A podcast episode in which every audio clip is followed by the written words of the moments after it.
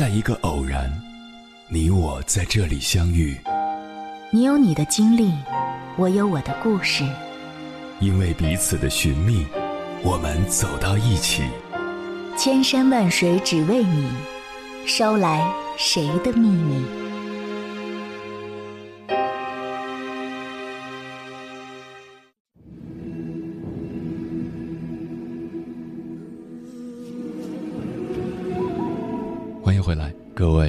行者，这里是正在直播的中国交通广播，千山万水只为你，深夜不孤单。我是迎波，绰号鸭先生。我要以黑夜为翅膀，带你在电波中自在飞翔。之前在网上看到这样一个故事，我们暂且叫主人公严凯吧。严凯离开北京，不是因为自己奋斗了五年，月薪从巅峰时的两万缩水到了八千，也不是因为自己所在的影视行业实在不景气，而是因为一堵墙塌了。你没听错，就是因为一堵现实的墙。二零一九年五月的一天，严凯跟女朋友一起回到在回龙观租的房子，推开门，家倒在一片废墟之中。双人床上全是砖头和墙灰，房间里灰尘弥漫。室友说：“拆隔断的来了。”那一天崩塌的不只是那堵墙，还有他们悉心营造的体面和梦想。无家可归的两人住进了一家经济型酒店，严凯失眠了一整晚。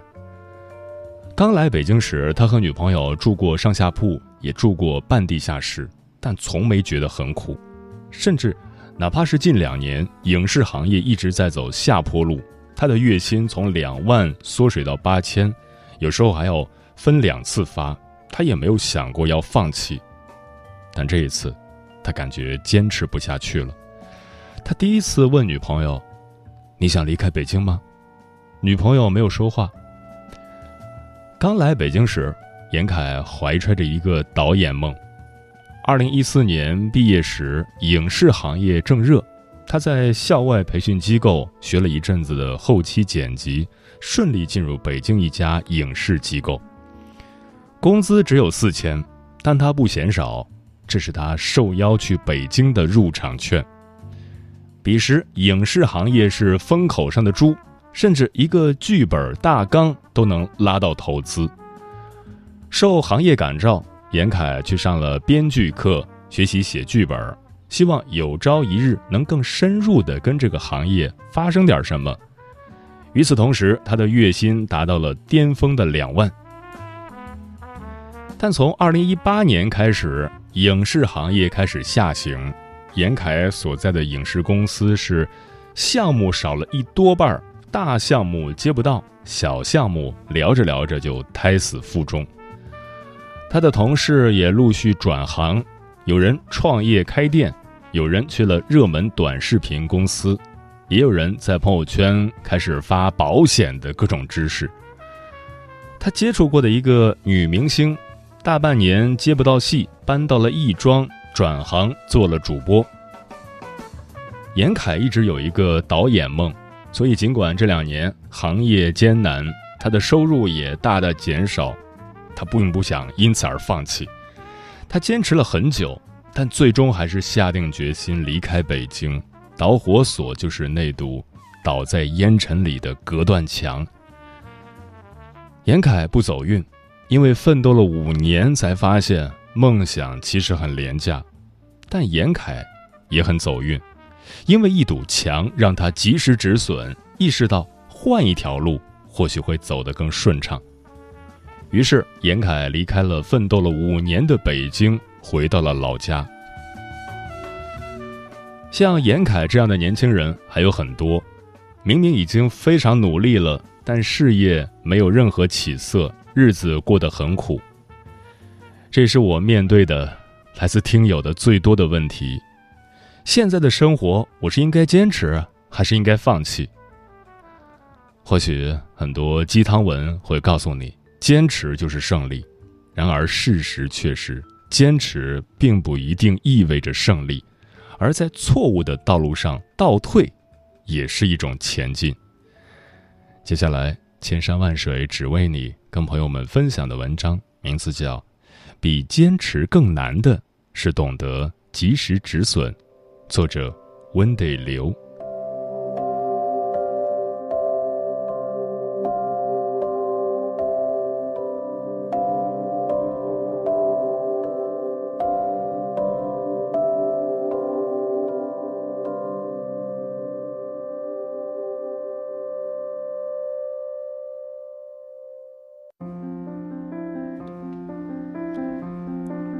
有些事情你会发现自己投入的越多，收获却不见得会越来越多。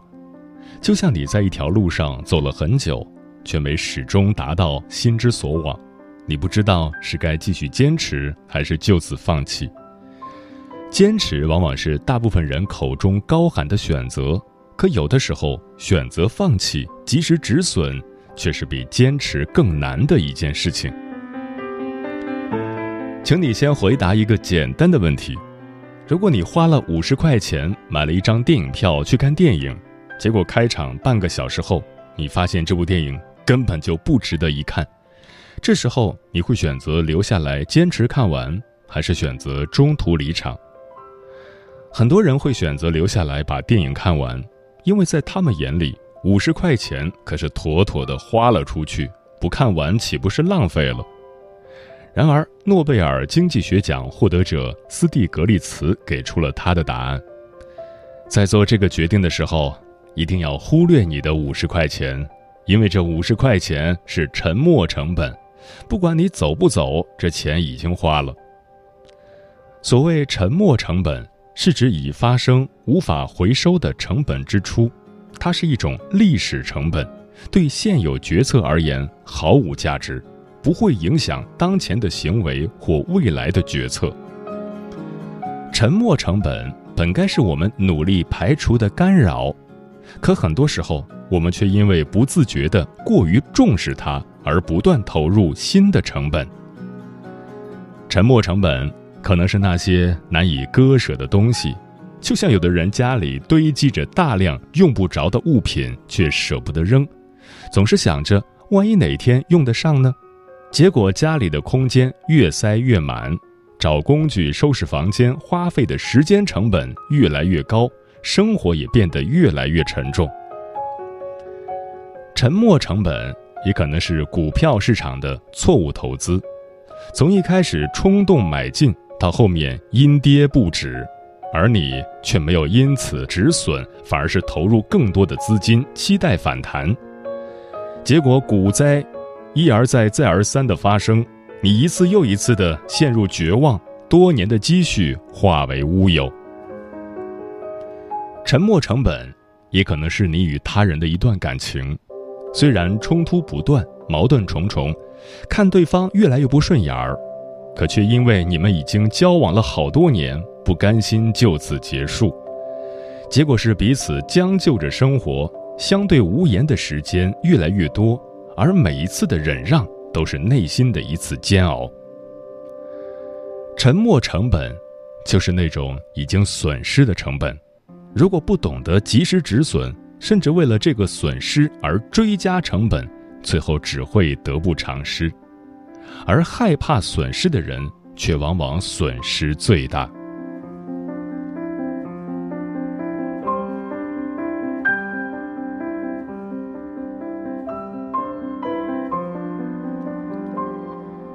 陷入沉没成本的黑洞无法自拔，往往源自我们内心的那份不甘。因为不甘心买了没用的东西，所以不愿断舍离；因为不甘心投资失败，所以不愿及时止损；因为不甘心这几年的感情白白付出，所以宁愿选择将就。内在的这份不甘心，往往是因为人性中总是存在着一种叫做。损失厌恶的倾向。另一位诺贝尔奖获得者丹尼尔·卡尼曼就曾用抛硬币的实验来验证人性中的这种倾向。现在用抛硬币来打赌，如果是背面，你会输掉一百美元；如果是正面，你会赢得一百五十美元。这样的赌局，你愿意参加吗？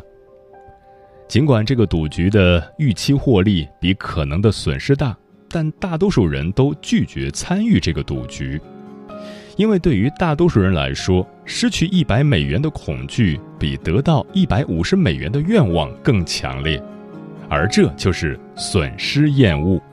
失去比得到给人的感受更强烈。后来，这个赌局做了一些调整，先给每个人一千美元。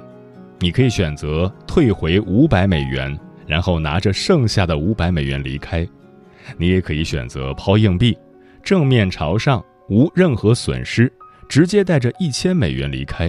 如果正面朝下，则失去一千美元。这时候你会如何选择？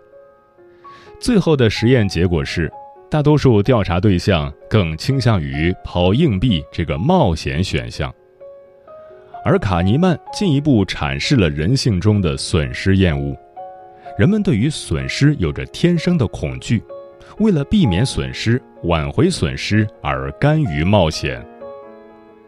这其实就像在网上看到的关于传销的一个解释：进入传销的人，他们不出来，并不是大家以为的被洗脑了，反而更多的来自于人性中的损失厌恶。于他而言，如果当时退出，那损失即刻发生，那些投入的钱铁定是拿不回来了；而如果不走，他觉得还有可能避免损失。他不甘心就此放弃付出的这么多金钱和精力，所以选择冒险一搏，却从来没有考量过投入更多损失的可能性也更大，结果会越陷越深。人是一种感性动物，总是容易受到内在的恐惧情绪的控制。比起推倒重来，寻找更好的机会重获新生，他们更愿意去固守已有的东西来规避眼前的损失。相比于被人性的弱点所驱动的坚持，放弃曾经的付出，从零开始，反而需要更大的勇气。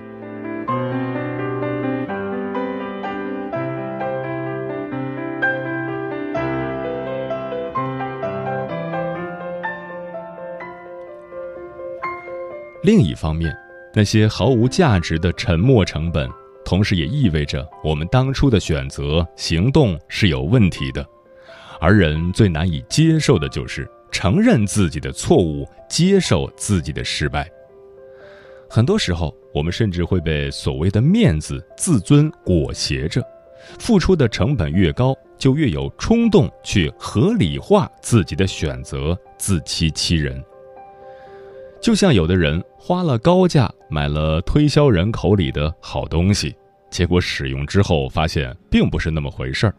明明知道这东西不值，自己其实是上当受骗了，但却因为不愿承认自己的愚蠢，而在外人面前不断的强调这东西如何的好，如何的物有所值，逼着自己继续使用这个没什么价值的东西。付出更多的投入成本，这就有点像是用一个谎言去圆另一个谎言，循环往复，投入越多，损失越大。而敢于面对沉没成本的人，都懂得及时止损，将风险遏制在萌芽状态。被亚马逊。以超过十亿美金收购的一家独角兽公司 Zappos，他们的人事经理制定了一条非常特别的招人措施。Zappos 选人很严格，招人进来后会先安排近一个月的培训，而在培训结束之后，公司会给这些员工提供两个选择：一个是你留下来，另一个是你离开这家公司，同时公司会给你四千美元的奖金。决定离开公司反而能够拿到钱，这听起来就很荒唐。为什么公司要在并不利己的情况下还多给钱呢？而这背后的逻辑是，Zappos 公司看到并承认了一个事实，而这个事实是很多公司可能已经看到，但是却并不愿意承认的，那就是新进入的员工中。总是会有一些是想要离开这家公司的，很可能半年之内他们就会选择离开。而这样的员工对于公司并没有强烈的认同感，他们常常想的是我得到了什么，而不是我为公司带来了什么，所以他们对公司产生的价值就会很有限。如果让这样的员工留下来，不仅起不了什么好作用，反而可能给公司带来损失。这种损失除了薪资福利的支出，还包括他在工作上、公司文化上可能造成的一些负面的影响和破坏。与其让这样的员工留下来给公司造成损失，不如选择及时止损，拿出四千美金，让这样的员工早点离开，从而避免沉没成本。而从另一个角度来说，放弃四千美元奖金而选择留下来的人，往往都是真心认同公司的文化，愿意与之共同进退的员工。这一项招人措施也的确有效，因为在很早的时期就规避了长远看来可能存在的损失，给公司带来了积极的影响。放弃过去错误的付出和努力，及时止损，并不是对自己的全盘否认，而是对如今更智慧的自己的一种反向确认。如果你不接受自己曾经的愚蠢，那你很难有放下沉没成本的勇气，而你更可能带着这份愚昧，一而再、再而三的在同一个坑里栽跟头。而人。往往只有承认自己的错误和失败，才能不断的变得理智和聪明。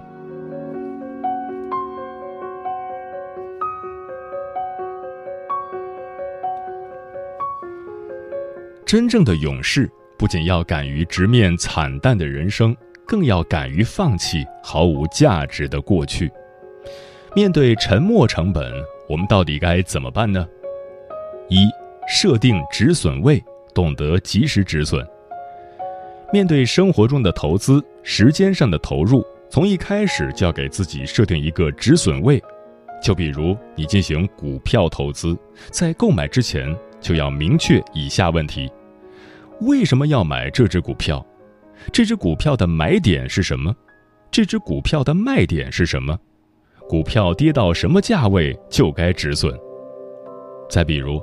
很多人等了半个小时公交车，结果没等到。这时候他会因为付出了这么多时间而选择继续等待，而不是直接打的。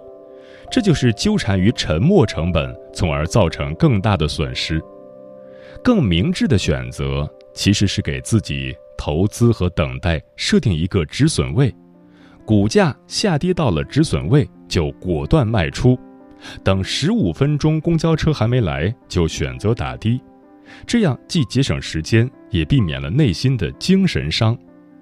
这里解释一下什么是精神伤，它指的是，只要缺乏足够的管理和维护，人的精神状态会自动自发地趋于混乱、涣散、无序。简而言之，就是一种精神垃圾。话说回来，只有当我们的心中有了一个止损位。我们才能够在面对沉没成本的时候，触发那个止损开关，勇于选择放弃。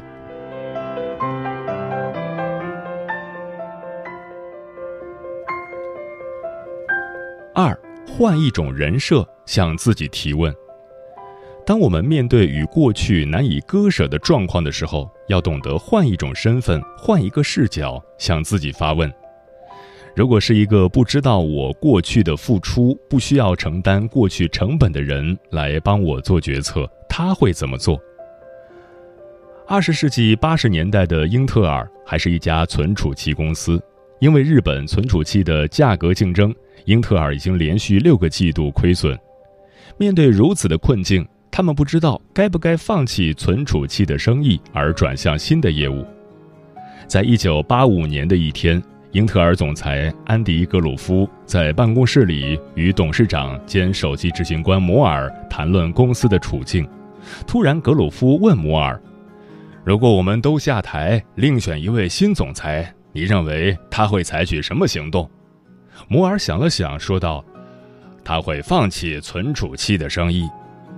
然后，格鲁夫最终把英特尔转变成了一家微处理器公司，果断放弃了存储器业务，让公司重建生机。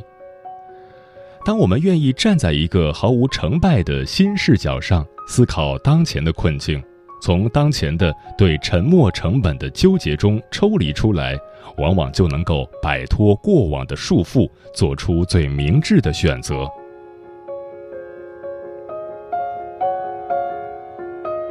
三、练习斯多葛哲学的消极想象。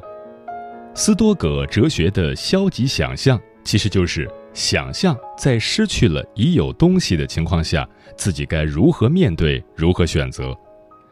在生活中进行这样一种练习，可以让我们不再一味地依赖于过去拥有的人事物，也会对过去的种种付出和努力保持一种断舍离的心态。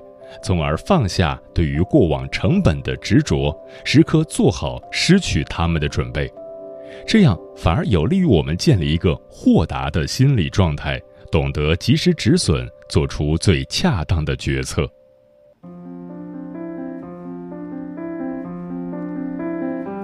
管理学大师彼得·德鲁克说过：“人生最悲哀的，莫过于用最高效的方式去做错误的事情。”我们坚持做一件事情，往往是坚信这样做是对的。但如果我们发现自己的人生走错了方向，那请停下来，直面错误，及时止损，因为停下来就是进步。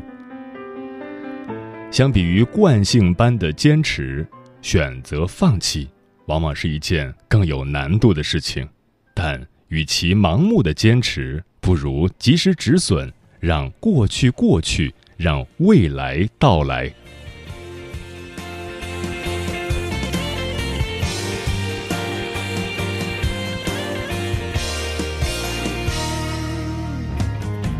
寻找自我，踏碎宇宙，结果看透，有另一个我，与身边恶魔在搏斗。追逐自由，哪怕尽头还是蜃楼，我不会放手，再次挣脱心魔。如果紧紧捂住耳朵，是否能够逃脱无谓的争夺？遥望着天空海阔，云朵嘲笑我如此的笨拙。逃开你心中的恶魔，卸下内心的丑陋，一个人在风中颤抖，我也不会低头。放开你心中的枷锁，收拾回忆，往前走，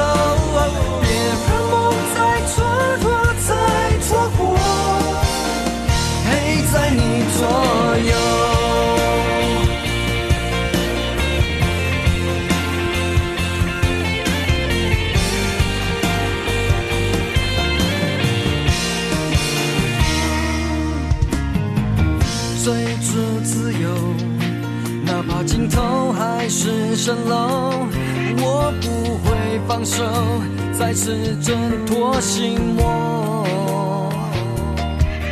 如果紧紧捂住耳朵，是否能够逃脱无谓的争夺？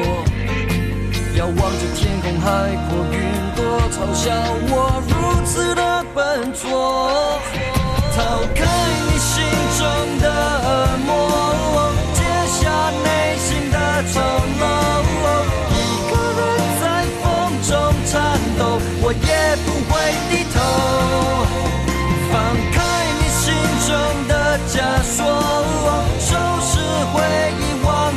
sun.